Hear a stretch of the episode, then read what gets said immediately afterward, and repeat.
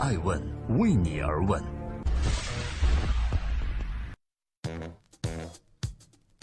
Hello，大家好，二零一七年的十二月八日，我是爱成，今天是周五。一个重大的消息呢，就是在明天二零一七年的十二月九日，爱问人物电视论坛的第一场辩论即将拉开序幕。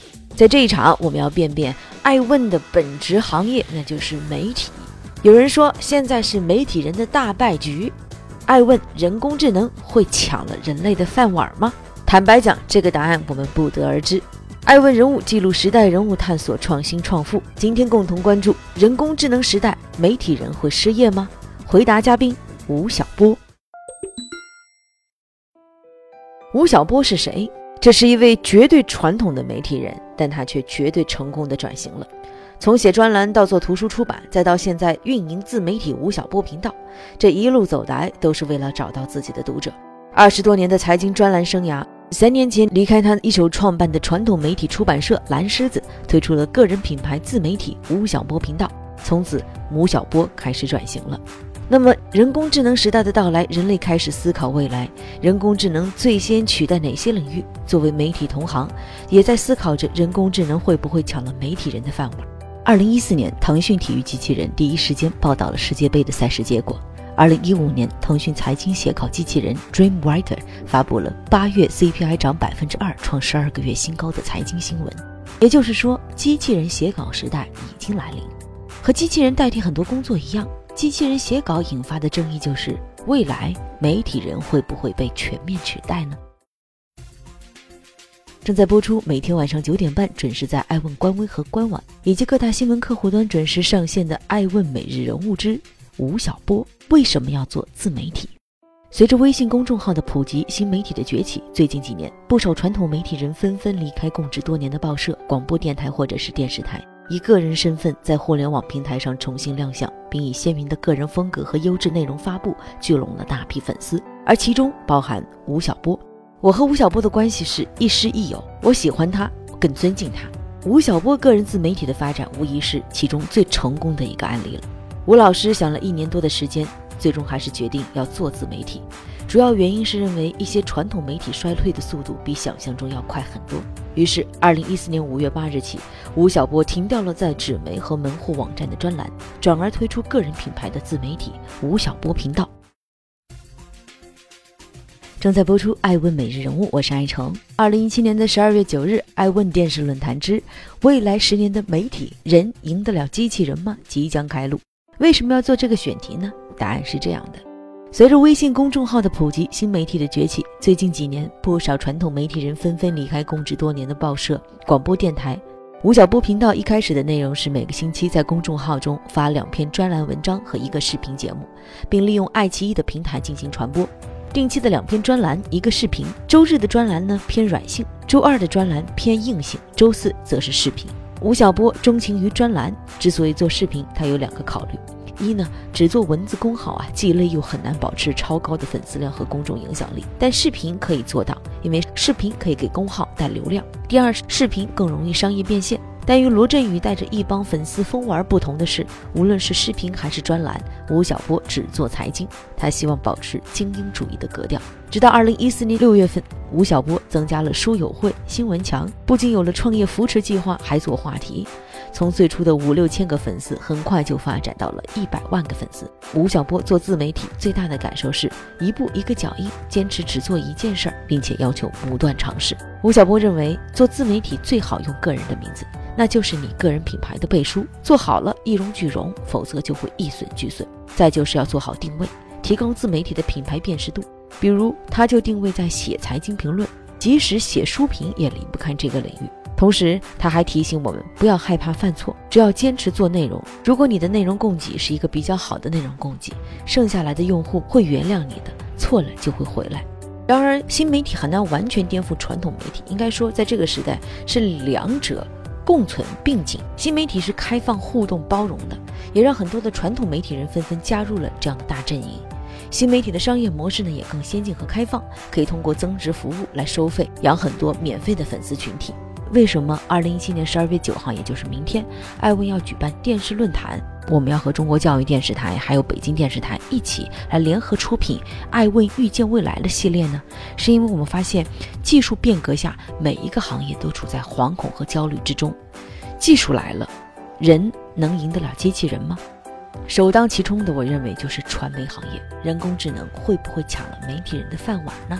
爱问每日人物为你而问。爱问遇见未来的电视论坛呢，我们有四个环节的设置。第一个环节会请到一位行业领袖去做开题，我们这一次就请到了吴晓波。而在电视论坛的现场，我们有两派，分别都是行业领袖、专家学者以及决策者一起来讨论和辩论。第三个环节我们叫未来发问，未来是我们的，更是年轻人的。所以，未来发问的环节，我们请到了小学生、初中生、高中生和大学生的代表，让他们对现有的这些行业领袖发出挑战。最后一个环节，我们是保留给这个行业的创业者的，叫做“二零一七影响力人物颁奖”。因为是在北京举办，明天的现场票已经完全爆满了。如果很多正在收听这段音频的朋友不能来到现场，欢迎大家登录爱问的官网或者官微，可以通过直播免费收看。回到今天的主人公吴晓波，在这第一期的遇见未来的电视论坛中，我们请到他来做开题嘉宾。我向他提出了一个很重要的问题，那就是人工智能会如何影响媒体这个行业？吴晓波的回答是，他说三十二年前他考进了中国最好的新闻学院，梦想要成为一名媒体人。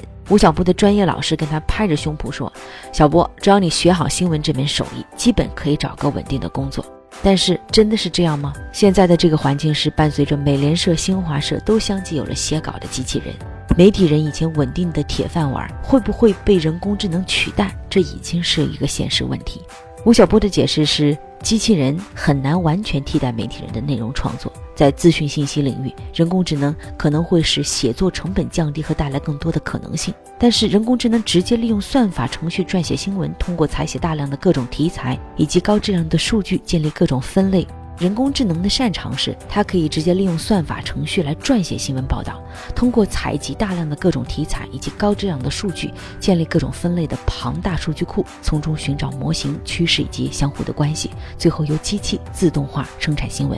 但吴晓波的答案是，机器写作并不意味着记者会丧失工作。他给出的理由是这样的：他认为人工智能会将记者解放出来，专注于做更多。注重人性化特色，体现人类智慧的内容。比如说，机器可以做自己擅长的数据收集，或者是生成模式化的、有规律的文本。比如说，以美联社为例，人写的话，一个季度大概会有两百个报道，但现在呢，用机器来写，每个季度是生产三千到五千个报道。也就是说，机器人记者的效率是人类记者的十五倍。我突然想起，二零一五年九月份有一条新闻。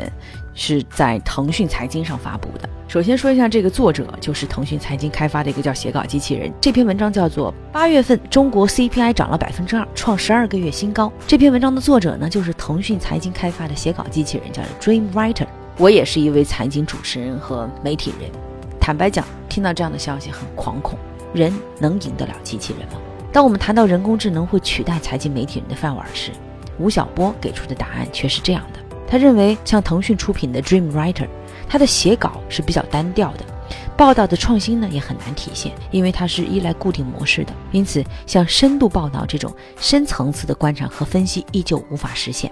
Dream Writer 也许能够解放记者，让记者从事更具挑战和智慧的工作，但财经也不是冷冰冰的、仅仅的模式化的文字信息，还需要背后温暖的财经故事。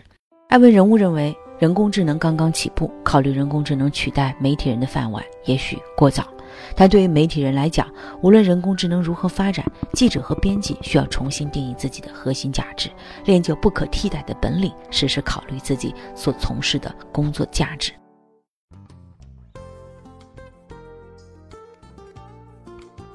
在今天爱问每日人物的最后，感谢各位的聆听和陪伴，也欢迎各位通过登录爱问的官微和官网，比如说微信的下方，或者是登录我们官网的头条，欢迎大家点击收看预约直播。明天下午的一点半，爱问电视论坛之未来媒体将会为您开启，记得收看哦。也欢迎参与实时的互动，在节目的一个重要环节就是全场叫板，我们将会收集网络直播的问题，直接录入到电视节目中。会在中国教育电视台以及北京电视台陆续播出。不管你是否承认，未来以来，随着人工智能和机器学习的发展和普及，新媒体必然要随之变化。机器人与新闻记者不是取代的关系，而是传播技术的迭代。机器人把人从重复的劳动中解脱出来，人更应该去做什么，才是我们每一个业内人士需要思考的问题了。二零一四年初，伴随着自媒体的风口，吴晓波推出了吴晓波频道，以独特的视角细数企业家们走过的路，讲述财经热点背后的故事，梳理与商业相关的八卦绯闻。吴晓波从传统媒体向自媒体成功转型了。那么，二零一七年底到二零一八年初，吴晓波这样的顶级媒体人会不会受到人工智能的威胁呢？欢迎您关注二零一七年爱问顶级人物峰会及爱问电视论坛之未来媒体。我是爱成爱问人物的创始人，爱问为你而问，让内容有态度，让数据有伦理，让技术有温度。爱问是我们看商业世界最真实的眼睛，记录时代人物，传播创新精神，探索创富法则。